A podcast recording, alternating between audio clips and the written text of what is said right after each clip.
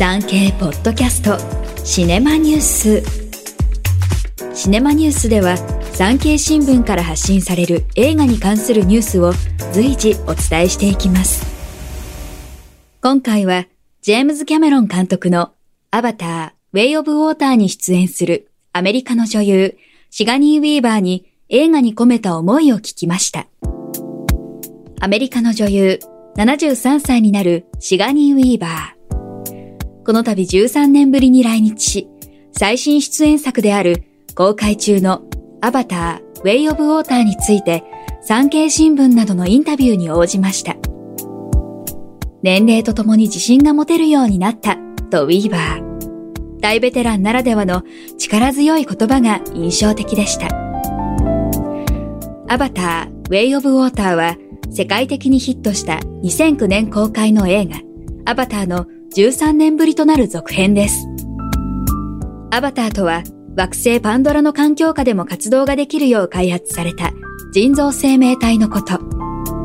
人類はアバターに意識を憑依させて登場します。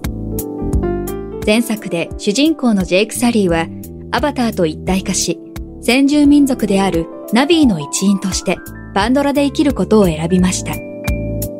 ィーバーは前作では植物学者のグレイス・オーガスティン博士として出演しました。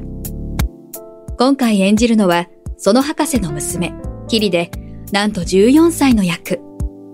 キャメロン監督から素顔のあなたは少女のままだから簡単でしょ？と任されたのだそう。このキリにはナビーの DNA が混じり、人間ではなく肌が青いナビーの姿をしています。ですが、アニメーションなどではなく、パフォーマンスキャプチャーというデジタル技術を使って確かにウィーバーが演じているのです。この技術はビーバーの芝居を表情も含めて全てコンピューターに取り込み、そのデータに基づいてデジタルキャラクターを動かすという仕組みです。ウィーバーによれば、自身はセットも小道具も照明もない空間で黒いレオタードのような専用スーツを着用して演技をしたのだそう。ウィーバーは、あれはまさに純粋な演技でした。これは最高の俳優がきちんとした演技をしないと成り立たない技術です。それもデジタル処理班にひらめきを与えるほどの演技でなくてはなりません。自分がどんな場面を演じているのか思い描ける想像力も必要です。と振り返ります。技術革新によって俳優はむしろ力量がシビアに求められることになりそうです。また、今回は海が主な舞台なので、実際に水の中で演技をしました。そのため、スキューバダイビングの免許も取り、水中で6分半、息を止めていられるまでになった、と語ります。来日は13年ぶり。産経新聞の記者が取材するのは、エイリアン4の日本公開時以来になりましたが、そのことを本人に伝えたところ、再会できて嬉しいわ、と微笑んでいました。柔らかく丁寧な物腰は、当時も今も変わりませんでした。